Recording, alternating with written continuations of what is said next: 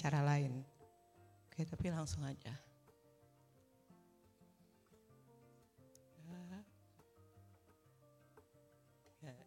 Oke. Pertama kali saya bertemu dengan juara itu ketika kuliah uh, di uh, Unpar Bandung. Ketika itu um, saya masuk tahun 88 dan juara angkatan 85. Jadi ketika saya masih uh, mahasiswa baru, uh, juara kebetulan waktu itu uh, ketua himpunan. Dan dari sejak kita berpacaran, uh, kita uh, juara selalu melibatkan saya di berbagai kegiatan di, di um, kampus, apa pun itu ya. Jadi dulu ada TKIMAI, ada um, arsitektur hijau gitu. Jadi seperti uh, tes gitu bahwa kalau mau jadi pacar saya mesti ikut semua kegiatan saya gitu. Jadi itu terus terbawa bahkan sampai setelah uh, kita lulus. Oke, setelah lulus um, Juhara waktu itu lulus duluan pada tahun 92 dan uh, dia langsung masuk ke PAI. PAI itu uh, dulu namanya Pacific Adika Internusa di Jakarta, sebuah biro. Uh, kemudian saya diajak uh, pada tahun saya lulus tahun 94 terus dibilang coba aja daftar ke kantor ini. Kebetulan ada ada lowongan, siapa tahu diterima juga gitu. Di sana kita belajar sangat banyak gitu ya. Um, ketika itu di tahun 92 94 itu Indonesia atau Jakarta khususnya sedang sedang booming pembangunan di mana-mana um, sangat banyak bangunan apa uh, uh, bertingkat tinggi uh, atau berskala besar gitu itu semua terjadi sampai kira-kira tahun 96-97 ketika terjadi krisis moneter. Uh, ketika krisis moneter itu terjadi, um, semua seperti terhenti, uh, apa namanya, tidak ada proyek sama sekali. Kita harus uh, apa namanya mulai dari nol. Uh, waktu itu Juhara uh, apa namanya di, diberhentikan dari dari kantor. Uh, saya masih bekerja sampai beberapa bulan kemudian uh, dan uh, apa namanya tapi akhirnya sempat dirumahkan juga tapi kemudian dari situ juara sempat pindah-pindah juga bekerja di uh, Jeffrey Budiman di um, Prokon kemudian mengajar di UI di Trisakti dan di beberapa tempat uh, lagi tetapi yang kita dapat dari PAI itu uh, juara di sana bekerja selama enam tahun saya bekerja selama 10 tahun kita banyak belajar tentang uh, profesionalisme sebagai arsitek gitu ya kita banyak belajar tentang um, estetika, tentang uh, detailing. Itu tuh mungkin salah satu sekolah kami. Kami berdua hanya uh, sekolah S1, uh, tapi bekerja dalam dunia profesi ini kita seperti uh, mendapatkan uh, pendidikan lanjut gitu yang sangat-sangat berharga. Di PAI juga kita kebetulan bertemu dengan Mas Irianto Purnomo Hadi yang di foto tengah itu duduk duduk di tengah itu. Mas Anto itu kebetulan yang memperkenalkan kita kepada AMI, arsitek muda Indonesia. Uh, sorry ini, oke. Okay. AMI ini seperti uh, pencerahan baru bagi kami saat itu. Kita diajak setiap Rabu malam waktu itu berdiskusi di rumahnya Mas Yori Antar waktu itu. Um, setiap Rabu malam kita datang ke sana rutin uh, ada acara nggak ada acara kita bergantian melihat uh, presentasi teman kita kadang-kadang kita yang presentasi uh, sering sekali dikritik sering sekali uh, kita uh, justru juga mencoba uh, memahami tentang desain yang lain-lain kita berpameran mengadakan open house dan juga mengadakan perjalanan arsitektur gitu jadi mungkin buat uh, kami berdua perjalanan arsitektur itu dimulai dari AMI itu sendiri. Um, waktu itu dulu perjalanan pertama kami adalah ke Jepang pada tahun 2000. Uh, ada fotonya yang yang tengah itu waktu itu kami 13 orang. Ada Yori Antar, Andra Matin, Tantik Klam, uh, Jeffrey Budiman, uh, siapa lagi ya waktu itu banyak sekali kita teman-teman kita dan rata-rata masih menjadi arsitek sampai saat ini gitu. Tapi yang menarik adalah um, kami apa mendiskusikan uh, biasanya kita dulu melihat karya arsitektur itu hanya dari buku. Ketika kami sekolah dulu belum ada internet, jadi uh, apa yang kita lihat di buku ternyata pada kenyataannya berbeda dan kita berusaha mendalami bagaimana arsitek-arsitek ini berpikir gitu. Jadi ini salah satu uh, apa namanya um, hal yang mendewasakan kami sebagai arsitek ya.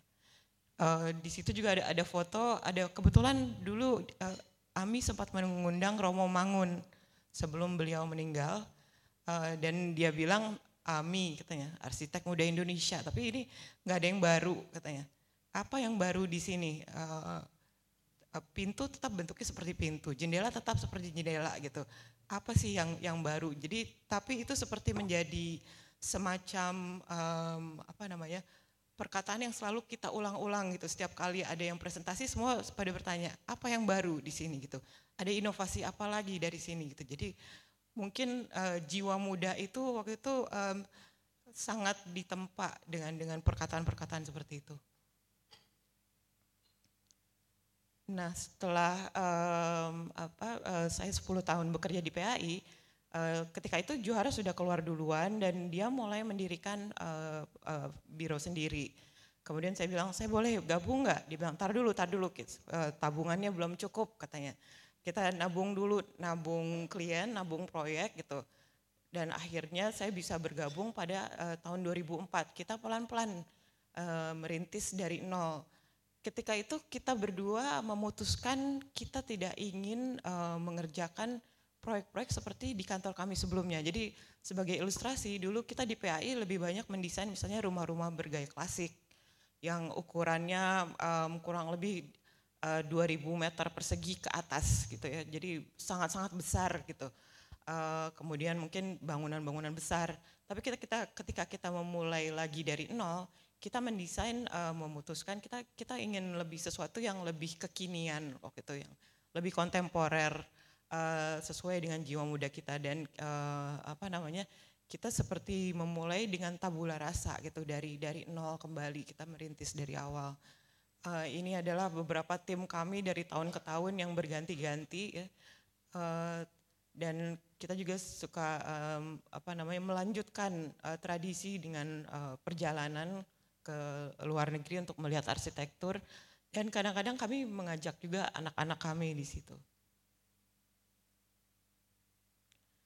uh, selain beraktivitas sebagai arsitek praktisi, juara juga tiba-tiba kecemplung di Ikatan Arsitek Indonesia. Jadi ini juga awalnya tadi kalau tadi misalnya Mas Anto itu memperkenalkan kami kepada AMI, kemudian di AMI kami berkenalan dengan Mas Yuda, Bambang R. Yudawan. Mas Yuda yang mengajak kami ke IAI gitu. Memang kami ketika itu masih sudah menjadi anggota IAI tapi pada tahun 2000 Mas Yuda ketika itu naik sebagai ketua IAI Jakarta. Terus dia bilang um, dia waktu itu uh, apa namanya berbicara dari hati ke hati kepada semua teman-temannya dia bilang, "Saya mau naik jadi ketua IAI. Ada uh, dendam apa sih uh, di IAI? Apa yang kalian inginkan gitu." Jadi um, dia bicara dengan Juhara, dengan saya dan akhirnya dia bilang, "Oke, okay, uh, waktu itu saya bilang saya dendam saya adalah dulu IAI nggak punya jurnal, nggak punya buletin atau uh, penerbitan tentang uh, yang membicarakan tentang desain, tentang arsitektur. Saya bilang saya saya pengen seperti di Amerika misalnya punya dulu um, AIA itu punya majalah sendiri gitu. Jadi dia bilang ya udah kalau gitu uh, kamu ya yang ngurusin, kamu jadi pengurus juga gitu. Saya menjadi pengurus mengurusi um, dulu Memo IAI namanya uh, penerbitannya Sedangkan Johara mengurusi uh, bidang keprofesian. Dan ternyata uh, karir Johara sendiri dari uh, berlanjut dari tahun 2000 itu sampai tahun 2020. Jadi awalnya dari sebagai pengurus IAI Jakarta menjadi ketua IAI Jakarta, kemudian ke pengurus IAI Nasional dan ketua IAI Nasional. Jadi 20 tahun uh, hidupnya dia um, sumbangkan kepada IAI gitu. Um, ternyata IAI itu tidak hanya mengurusi apa yang ada di Indonesia aja. IAI itu sendiri membuka banyak pintu uh, bagi juara. Uh, ups, kok balik lagi ke sini? Maaf. Oke, jadi dari dari IAI uh, eh, apa namanya pintu-pintu uh, lain terbuka oleh untuk uh, juara yaitu ke luar negeri juga misalnya um, karena Juara waktu itu mewakili Indonesia uh, sebagai organisasi uh, jadi uh, Juara mulai terlibat juga di uh, Arkasia yaitu uh, Architects Regional Council of Asia dan di sana dia bertemu banyak sekali teman. Uh, dia belajar banyak tentang bagaimana kondisi uh, apa namanya keprofesian uh, arsitek itu di negara-negara lain. Terutama itu sangat berguna ketika uh, IAI menyusun undang-undang uh, arsitek. Jadi kita um, Johara banyak-banyak berdiskusi dengan teman-teman dari Malaysia, Singapura, atau bahkan negara-negara lain dan mereka bilang kami sudah punya undang-undang uh, ini duluan, kalian mungkin belakangan, tapi kami bisa memberitahu kepada kalian apa yang tidak harus dilakukan, apa yang sebaiknya tidak dilakukan gitu. Jadi uh, apa itu itu sangat-sangat uh, berguna sekali gitu. Dan dari Arkesia juga Johara juga um, berlanjut uh, ke apa namanya ke, uh, organisasi dunia UIA. Uh, foto yang tengah di bawah itu adalah dengan uh, presiden UIA terakhir ya. Ya dan ya, benar ya? Oke. Okay. Namanya lupa. Ya dari Meksiko ya. Cortez, ya betul. Oke. Okay. Iya, um, selain AMI, IAI, ternyata ada pintu-pintu lain gitu, pintu-pintu kecil, pintu besar gitu yang melibatkan kami dengan uh, diskusi misalnya tentang uh, arsitektur kayu gitu dengan teman-teman arsitek dari Jepang. Kemudian juga ada diskusi tentang namanya house fashion dengan teman arsitek-arsitek Jepang.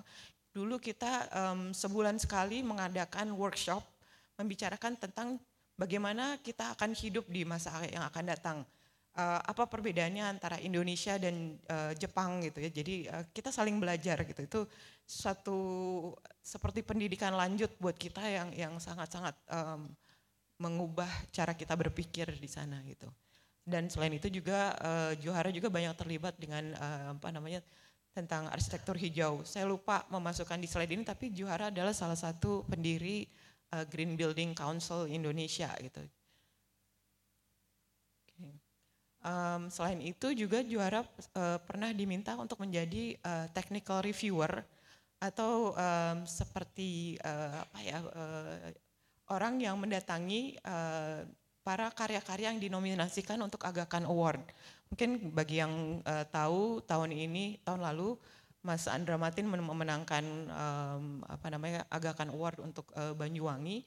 Jadi biasanya uh, seorang arsitek dari negara lain akan dikirim ke, ke negara yang dinominasikan itu untuk melakukan review sejujur-jujurnya.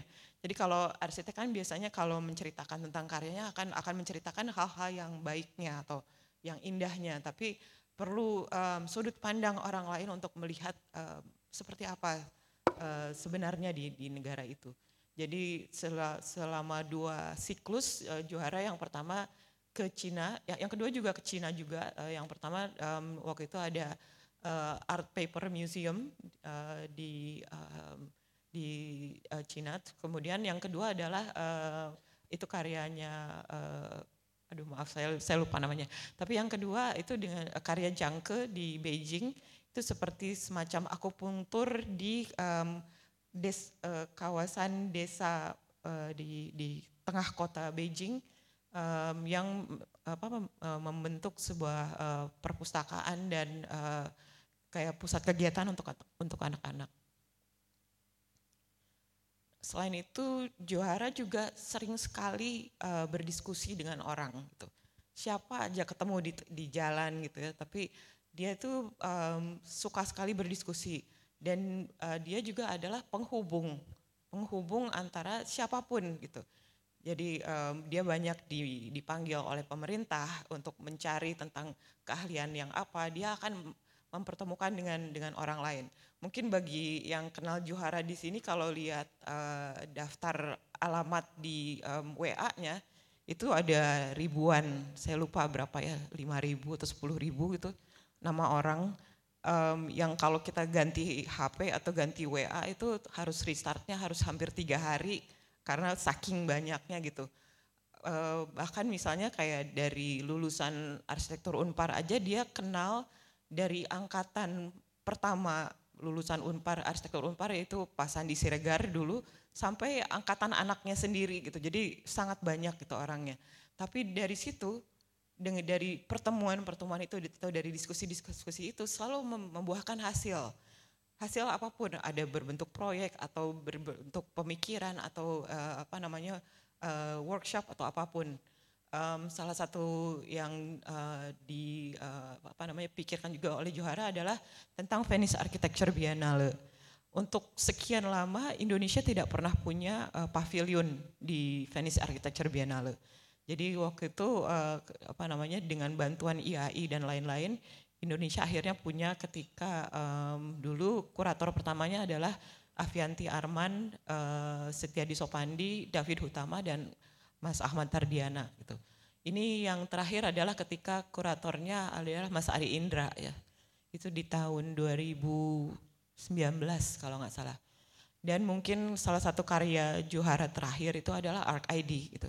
Jadi Arc ID itu adalah um, suatu pameran berskala internasional di Jakarta yang mengundang uh, banyak uh, arsitek dari seluruh Indonesia dan tentunya dari luar negeri juga untuk supaya kita bisa bertukar pikiran, jangan hanya berkacamata kuda gitu ya. Tapi kita mengerti uh, bagaimana orang lain berpikir. Oke, okay. maaf.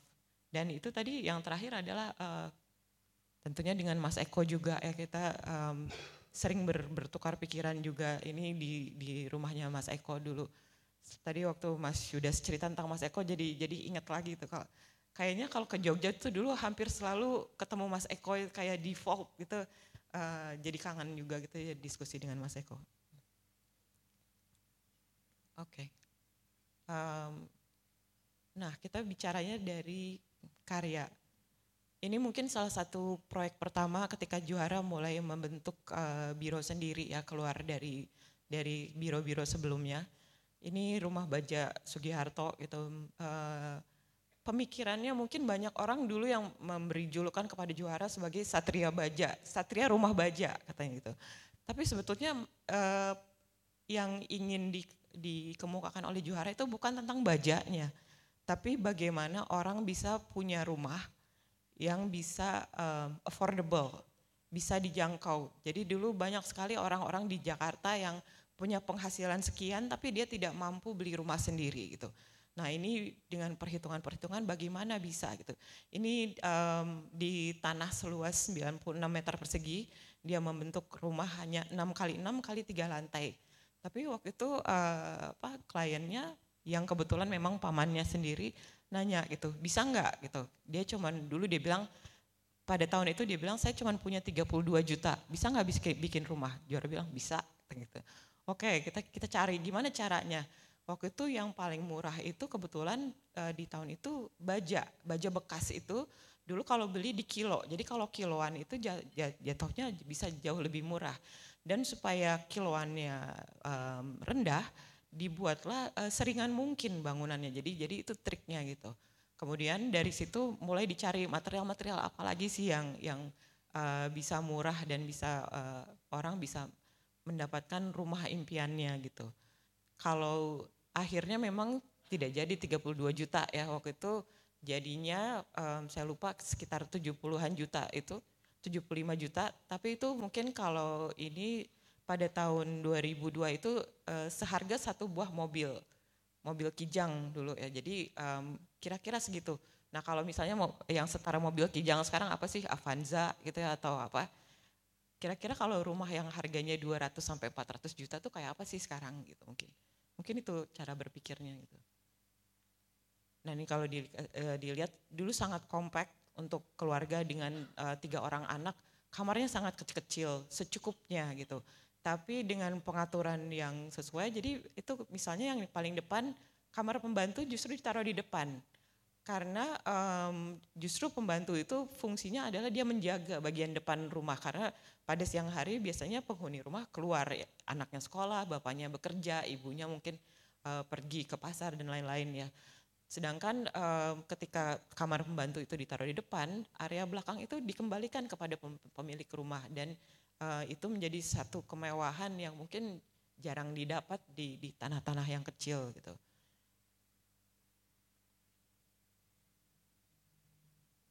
Nah ini kalau kalau dilihat uh, meskipun sisi luarnya atau kulitnya itu semua dari baja dan sebagian menggunakan uh, bata, dulu juara memikirkan tentang fisika bangunannya. Bagaimana caranya kalau baja uh, supaya nggak panas di Jakarta. Jadi um, sebetulnya sisi yang nggak terlihat di foto itu, sisi paling panas adalah barat itu uh, menggunakan bata um, selkon gitu ya. Sedangkan uh, utara dan selatan itu di, menggunakan baja dan di sisi dalamnya diberi insulasi dan kayu karena kayu itu um, kalau disentuh oleh tangan itu rasanya lebih lebih hangat, uh, menghangatkan gitu ya.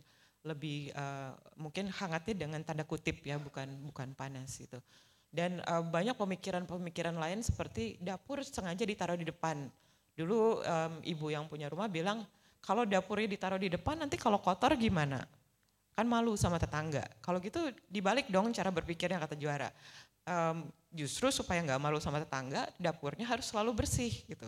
Jadi ini bukan cuman melulu tentang um, apa style uh, bangunan baja itu harus seperti apa, tapi tentang cara cara berpikir selanjutnya gitu, cara hidup yang berubah di sana gitu. Uh, keluarga ini masih masih tinggal di di rumah ini sampai saat ini, bahkan dari tiga anak laki-lakinya itu sekarang anak yang paling besar sekarang sudah menikah dan uh, dia tapi uh, pindah uh, ke tempat lain gitu. Ini kalau kalau dilihat jadi prinsipnya adalah dalam rumah kecil itu kita berusaha meminjam apa namanya ruang luar dengan memberikan banyak kaca atau uh, apa banyak bukaan-bukaan. Bahkan dulu sudah dites ya rumah sekecil ini kita pernah mengadakan uh, arisan keluarga yang isinya waktu itu 60-an orang bisa muat di sini semua gitu.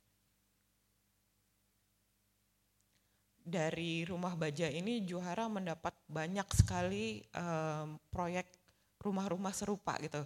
Karena dulu uh, rumah baja ini dipublikasikan di majalah atau diliput di um, acara-acara TV dan lain-lain, semua orang waktu itu pengen punya rumah baja murah gitu. Jadi banyak sekali calon klien yang datang, tapi tidak semuanya berhasil juga karena uh, tuntutannya adalah cara-cara uh, apa namanya cara hidupnya jadi berubah gitu, nggak bisa seperti cara hidup orang biasa.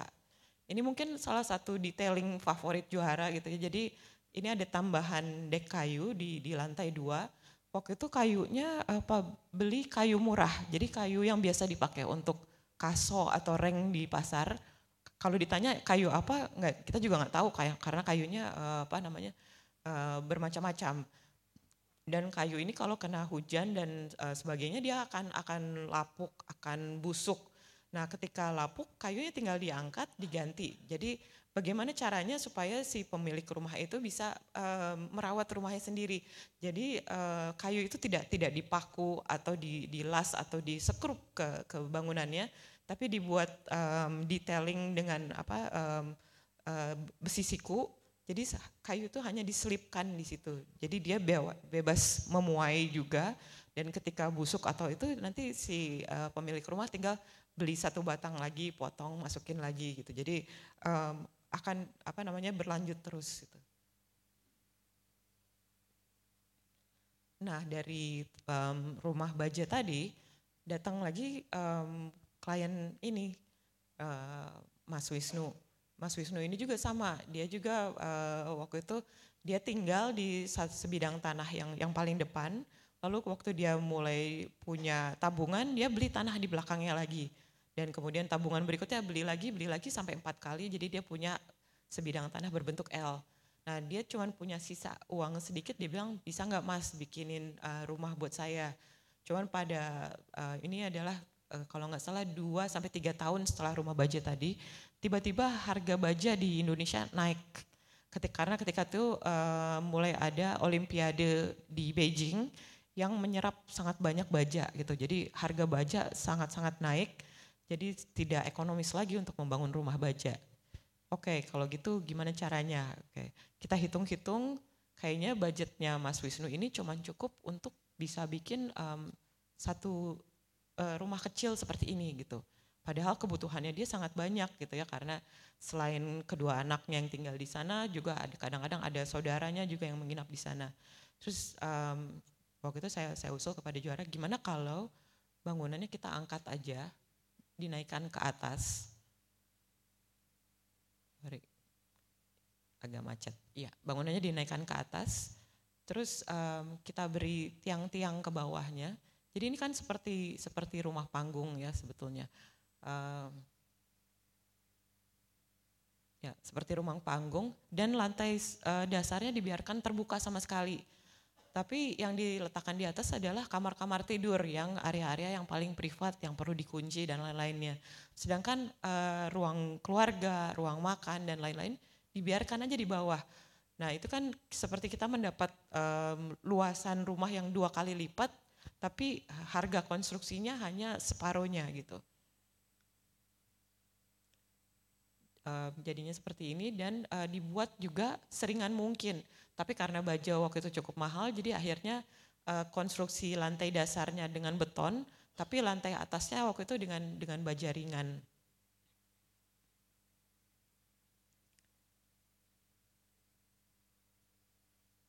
Nah ini jadinya kurang lebih seperti ini. Jadi bagian bawahnya itu lantai dasarnya betul-betul blong, kosong sama sekali gitu. Hanya ada pagar di depan dan mobilnya bisa par, uh, parkir di situ. Tapi Pak Wisnu itu kebetulan um, waktu itu kita tanya, berani nggak mas gitu kalau bawahnya bolong sama sekali gitu, nggak ada dinding, nggak ada pintu. Ada juga pintu-pintu besi, pintu pagar aja. Dibilang nggak apa-apa katanya. Dan ternyata setelah itu Mas Wisnu ini sering sekali mengundang apa uh, tetangga-tetangganya untuk kumpul-kumpul uh, rapat RT atau uh, apa uh, ber, berkumpul di sini juga dengan keluarganya gitu. Jadi uh, rumahnya terbuka tapi semua orang melihat itu sebagai sebagai rumah yang uh, um, yang hangat yang uh, apa namanya tidak sombong gitu. Oke, ini mungkin bagian dalamnya kalau kelihatan ya semuanya cukup terbuka hanya ada satu sisi yang menempel ke, ke dinding sebelah dan sisi yang lain justru dibiarkan dikasih uh, celah uh, kurang lebih 60 cm supaya air hujan bisa turun di situ dan langsung mengalir ke um, apa selokan di depan. Gitu. Ini bagian dalamnya. Seperti itu. Jadi um, apa namanya tentang rumah saya suka dikritik kalau dibilang rumah murah karena nggak murah-murah amat juga sih. Mungkin lebih cocoknya adalah di, dikatakan ini uh, rumah yang terjangkau gitu untuk sesuai dengan penghasilan pemilik rumahnya itu sendiri gitu. Jadi um, kita merasa bahwa semua orang berhak untuk mendapatkan uh, apa namanya rumah yang layak, rumah yang menyenangkan. Tapi kadang-kadang orang suka lupa gitu bahwa kemewahan itu bukan hanya dari material apa yang digunakannya atau bahan-bahan um, yang paling mahal seperti apa, tapi bahwa dia punya um, taman yang cukup besar atau apa uh, tempat anak-anaknya bisa lari di mana-mana. Mungkin itu adalah uh, kemewahan-kemewahan yang berusaha dikejar oleh oleh um, kami. Gitu. Ini adalah uh, lantai duanya, di mana ada beberapa tempat bermain anak-anaknya dan kamar-kamarnya. Nah ini adalah keluarga Pak Wisnu.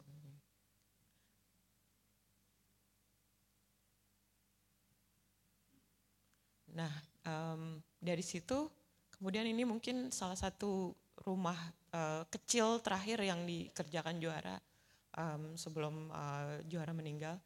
Ini adalah uh, rumah di Cibubur, jadi pemilik rumah ini juga sama. Waktu itu dia budgetnya sangat terbatas, dia bilang dia sudah beli tanah di sana, dia dia cuma punya rumah sedikit dan dia punya mimpi um, dia bisa menyaksikan tumbuh kembang anak-anaknya dari dari kecil sampai besar. Jadi dia ingin kamar-kamar anaknya dan kamar orang tuanya itu langsung uh, hadap-hadapan di depannya gitu. Jadi dia pengen rumah yang sangat kompak supaya mereka bisa setiap hari selalu bertemu gitu. Jadi setiap hari selalu melihat uh, karena kalau misalnya rumahnya besar dia takut kehilangan masa masa pertumbuhan anak-anaknya gitu. Nah um, ini juga sama jadi uh, triknya seperti bangunan yang tadi masa yang bawah itu sengaja diangkat uh, di, dibuat terbang dan masa kuning di belakang itu adalah area servis yaitu uh, area jemuran, kamar pembantu uh, dan lain-lain. Um, dan uh, dengan diangkatnya si uh, apa namanya masa yang merah ini waktu itu ini adalah pemikiran uh, isengnya juara mungkin ya. Orang yang datang ke situ akan nanya tangganya di sebelah mana gitu. Bagaimana caranya naik ke atas gitu. Jadi maling pun juga akan bingung gitu mungkin hanya orang yang tahu bahwa tangganya sendiri memang disembunyikan di di masa yang warna kuning di belakang itu dan um, ditambahkan ada ada jembatan ke masa yang warna merah. Nah ini um, tambahannya itu ada ada jembatannya dari dari yang kuning ke yang merah. Nah ini juga karena budgetnya sangat uh, terbatas, jadi waktu itu tuh tadinya Johara bermimpi dia ingin membuat satu box dari kayu. Tapi ternyata kayu itu di Indonesia sangat mahal ya dan uh, mencari kayu yang tahan cuaca itu juga tidak mudah. Mungkin kalau teman-teman di Kalimantan di sana bisa berfoya-foya dengan ulin dan meranti dan lain-lain ya. Sementara bagi uh, di Jawa sini kan ulin menjadi sangat mahal dan tidak tahan cuaca. Jadi akhirnya ganti rencana ini di semuanya dibuat dengan baja ringan gitu. Tapi bagaimana caranya supaya kuat dan uh, efek melayangnya itu bisa bisa tercapai. Jadi sebetulnya strukturnya disembunyikan di di pinggir-pinggir uh, dan bawahnya kosong sama sekali ini kurang lebih ketika uh, selesainya.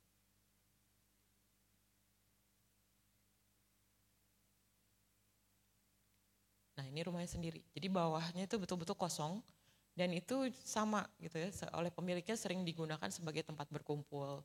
Um, ini kayak ada teman-temannya kalau datang ya motornya parkir aja di depan gitu, mobil juga di situ. Sementara keluarga mereka uh, ada di atas semuanya. itu. Nah ini um, bagian atasnya, dalamnya semuanya dilapisi dengan um, kayu pinus atau mungkin kalau tukang bilangnya jati Belanda ya karena ini ringan dan murah gitu ya tapi efeknya langsung um, hangat gitu ini. Jadi di di ruangan itu si ibu juga masak di situ. Uh, dia selalu lihat anak-anaknya lagi main gitu, anaknya keluar kamar selalu bertemu. Jadi mereka sangat menikmati uh, masa pertumbuhan anak-anak mereka. Ini jembatan dari belakang. Oke, ini mungkin um, selain rumah, uh, banyak juga klien yang ingin uh, apa namanya uh, juara untuk bereksperimen untuk fungsi-fungsi yang lain. Nah, pemilik uh, proyek ini adalah seorang uh, kolektor uh, lukisan, penjual lukisan sebetulnya, yang memiliki galeri. Waktu itu dia uh, galeri uh, um, galeri yang dia miliki semula terkena pelebaran jalan, akhirnya dia membeli tanah uh, lain di seberang jalan dan dia uh, ingin mem membangun galeri ini. Jadi ini juga konsepnya memakai baja ya, um, karena waktu itu baja cukup murah dan uh, konsep galeri itu ternyata uh, lukisannya itu kan tidak boleh kena sinar matahari langsung. Jadi kebanyakan semuanya uh, cukup tertutup. Lubang-lubang uh, jendela itu ditempatkan secara strategis di tempat-tempat tertentu dari arah datangnya matahari yang tidak kena langsung ke um, lukisannya. Dan pemilik galeri ini sendiri tinggal di lantai paling atas. Jadi bagian atap yang miring itu adalah um, apartemennya mereka Nah ini kalau kalau uh, lihat ininya.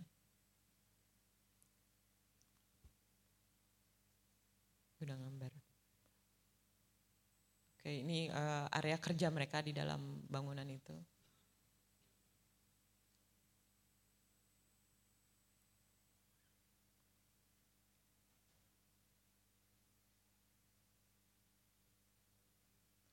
Ini proyek dengan Kang Emil mungkin terakhir ya ini uh, beberapa proyek ini adalah proyek warisan juara sebetulnya. Jadi ketika juara meninggal ini masih ada tersisa beberapa proyek yang harus kami lanjutkan gitu. Jadi gedung negara ini waktu itu baru baru berjalan berapa um, tahap, baru beberapa bangunan yang selesai dibangun. Ini adalah uh, apa namanya lokasinya di Cirebon.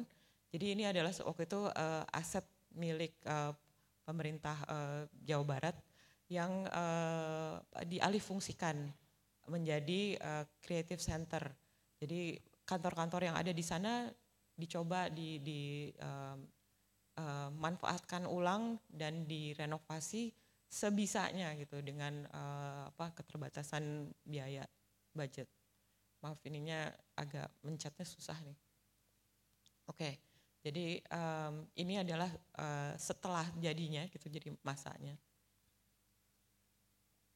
Nah ini kalau kalau lihat jadi ada satu bangunan heritage di tengah-tengah yang dipertahankan, sedangkan bangunan-bangunan yang lainnya itu di, dialihfungsikan gitu. Jadi kalau lihat di sini ada beberapa fungsi-fungsi yang ditambahkan di sana. Yang uh, gedung serbaguna itu tadinya hanya gedung olahraga, tapi kemudian dialihfungsikan, ditambahkan um, tribunnya. Terus uh, yang namanya workshop itu tadinya mes uh, dari uh, apa namanya uh, instansi ini. Jadi sembilan buah rumah kecil yang digabungkan menjadi satu dalam satu uh, atap besar dan beberapa fasilitas yang lain diubah di, uh, menjadi uh, kantor coworking space dan um, area komersil lainnya gitu. Jadi um, waktu itu uh, Juhara mencoba mencari material apa sih yang ada di sekitar Cirebon itu. Uh, kebetulan waktu itu uh, dia menemukan di Jatiwangi atau di Majalengka itu banyak sekali produsen bata gitu. Jadi kita mencoba memanfaatkan eh, bata-bata uh, lokal itu untuk uh, di, di, digunakan di sini. Jadi uh, memori Cirebon itu bukan hanya tentang uh, mega mendung atau misalnya uh, apa namanya bangunan-bangunan uh, yang ditempeli piring-piring, tapi ada juga tentang tentang bata ini sendiri gitu. Nah ini kalau lihat misalnya tadinya semula ini adalah uh, apa, fasilitas olahraga yang dindingnya ditutup dan ditambahkan tribun sehingga ini bisa menjadi jadi um, gedung serbaguna. Kemudian ini adalah uh, bagian uh, workshop itu tadi. Yang kalau lihat awalnya itu dulu uh, berupa ada sembilan buah rumah yang um, kondisi atapnya sudah tidak baik, jadi uh, akhirnya atapnya semuanya dibongkar, tapi dinding-dindingnya dan kolomnya dipertahankan dan disambung semua menjadi satu bangunan besar. Jadi seperti ini.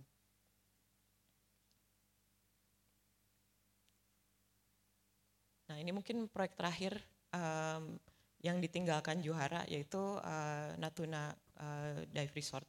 Jadi ini adalah um, sebuah proyek dari uh, klien kami yang memiliki dia baru membeli sebidang tanah di di Natuna dan tadinya dia hanya ingin membuat beberapa buah villa gitu yang bisa dipakai untuk berlibur keluarganya dan sekali-sekali disewakan kepada teman-temannya.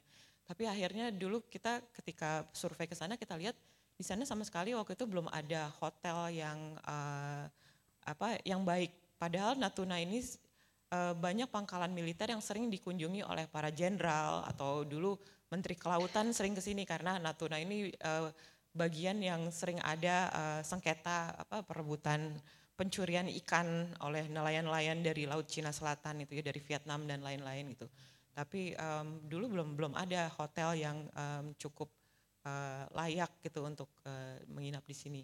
Jadi akhirnya uh, klien kami bilang coba deh pikirin gimana caranya dia mencari uh, investor untuk membangun hotel kecil aja.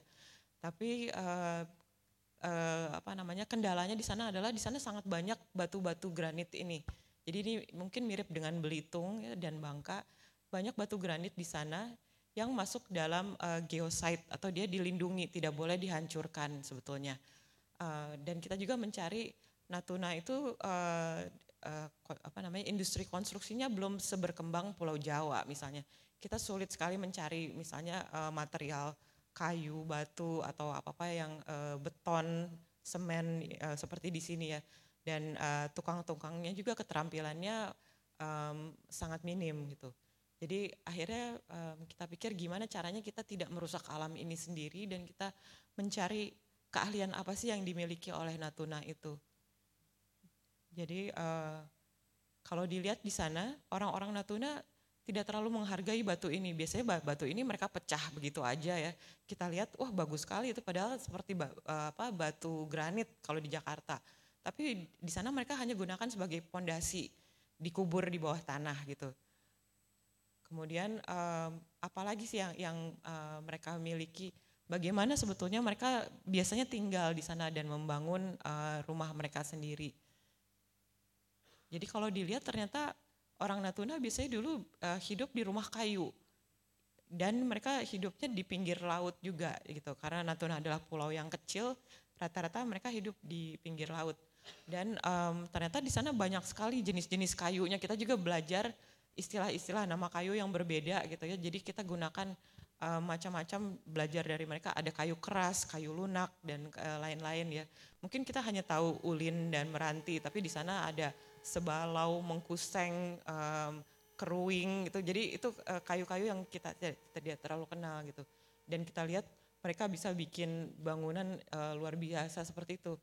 Uh, dulu Johara diskusi dengan dengan orang-orang setempat gitu bagaimana biasanya mereka mendirikan bangunannya. Jadi kita pikir ya udah kita kita pakai aja keahlian yang mereka miliki tapi dengan desain yang baru sama sekali gitu. Nah, ini bangunan ini hampir 90% semuanya menggunakan kayu.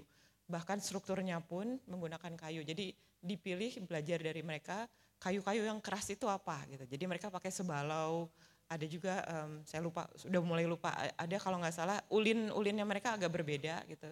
Terus kayu kayu-kayu lunak digunakan di interior, kayu yang kena air uh, apa gitu. Dan kita mencoba mencari, nah ini semua jenis-jenis kayu yang yang dipakai gitu. Nah ini kalau dilihat um, site-nya kecil gitu dan di tengah-tengah uh, laut sana ada formasi bebatuan yang sebetulnya lautnya sangat dangkal. Jadi ketika um, sedang surut, orang bisa jalan kaki sebetulnya ke, ke tengah sana dan bisa bermain di antara formasi batu itu mereka bisa berenang. Jadi bentuknya seperti seperti cerukan yang menjadi kolam renang.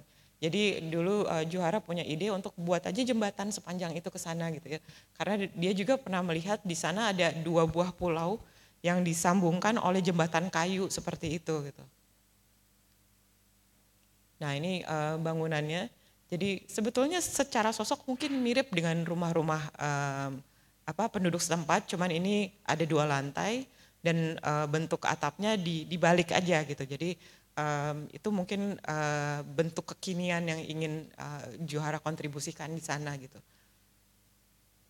Ini jadinya, uh, jadi bangunan ini sendiri berusaha menghindar dari batu-batuan itu kadang-kadang batu itu uh, apa namanya menjadi bagian dari dindingnya gitu. Uh, dan kita juga belajar um, apa namanya tentang teknik pengawetan kayunya sendiri yang biasa mereka gunakan di sana tuh pakai apa gitu. Jadi um, berusaha slow tech mungkin kalau bisa gitu ya. Tapi um, ingin menunjukkan bahwa bisa juga dengan uh, teknologi yang uh, sederhana menciptakan bentuk yang lain. Gitu. Ini um, kamarnya di dalam ini kalau dari arah laut itu ada bentukan seperti itu. Nah ini mungkin um, PR kami adalah ketika Johara meninggal, um, mereka masuk ke tahap dua, mereka mulai butuh uh, gedung pertemuannya atau seperti restoran, tempat makan yang bisa dialih fungsikan menjadi tempat untuk seminar atau apa namanya pendidikan karena biasanya uh, apa uh, wisatawan yang datang ke sana itu kebanyakan dari instansi pemerintah yang mau uh, mengadakan pendidikan, training dan lain-lainnya. Dan mereka membutuhkan ruang-ruang uh, seperti ini gitu. Jadi ini ini um, masih dalam tahap konstruksi ya kemarin baru jadi jadi belum ada foto uh, jadinya gitu. Ini masih masih setengah jadi. Oke, okay. mungkin ini tahap terakhir yang ingin saya ceritakan. Um, kami punya dua anak, um, Najda dan Fikra ketika mereka kecil mereka kami bebaskan mau uh, cita-citanya apa nanti gitu terserah kalian jadi mereka ingin mereka mencoba segala macam tapi tiba-tiba pada saat uh, mau mendaftar uh, universitas mereka masing-masing uh, tiba-tiba mem memilih arsitektur. Padahal kami tidak memaksa. Ya udah nggak apa-apa gitu ya. Um, mungkin mereka melihat uh, orang tuanya dua-duanya uh, apa menyukai profesinya. Atau mereka kita melihat banyak hal-hal indah dalam profesi ini. Kita banyak jalan-jalan dan anak-anak pun sering sekali kita ajak jalan-jalan untuk melihat arsitektur dan mungkin itu seperti uh, tertanam uh, dalam pikiran mereka. Uh, jadi mungkin uh, PR kami selanjutnya tahap berikutnya adalah uh, mencoba menjelaskan kepada kepada anak-anak um, apa saja dulu pemikiran ayahnya. Najda kebetulan uh, lulus uh, sebulan sebelum Johara meninggal, jadi um, masih Johara sempat menghadiri wisudanya dan uh, sekarang Najda bekerja bersama saya juga Jadi ketika dia lulus kan mulai masuk pandemi, saya bilang bantu ibu dulu ya gitu ganti gantiin apa dulu. Dia bilang ya udah dan sampai sekarang masih nyangkut sih di di studio kami. Kemudian Fikra lulus uh, dua tahun kemudian dan akhirnya dia juga ya udah deh bantuin juga gitu. Jadi uh, kami sekarang bertiga jadi harusnya sih juara juara juara ya gitu jadinya gitu. Uh, ini uh, kalau lihat dulunya juara-juara itu seperti ini. Nah sekarang seperti ini. Jadi uh, kami juga mencoba menanamkan mereka uh, kepada mereka tentang uh, kenikmatan profesi ini atau uh, di sini mereka mulai mulai apa namanya pertama saya uh, selalu saya temani gitu kalau ke proyek ketemu uh, klien atau um, apa namanya memikirkan, tapi lama-lama mereka sudah mulai bisa dilepas sendiri dan mereka mulai merasa uh, apa namanya memiliki proyeknya itu sendiri. Itu kelihatan misalnya langsung dikerjain di, digambar saat saat itu juga di proyek gitu ya, langsung diukur. Nah yang tengah ini mungkin kepada teman-teman yang dulu uh, Denny dan Reza yang pernah kerja di juara-juara, dulu uh, kantornya beda sekali ya uh, suasananya. Jadi ini kebetulan um, akhir bulan kemarin kami baru uh, selesai merenovasi rumah dan kantor kami dan kita balik lagi ke sini lagi dengan nyawa baru. Mungkin suatu saat saya akan bisa cerita lagi uh, tentang uh, proyek kami terakhir ini adalah uh, merenovasi rumah yang diimpikan Juhara sejak 10 tahun yang lalu gitu dan kantornya gitu. Mungkin itu dulu dari saya. Terima kasih.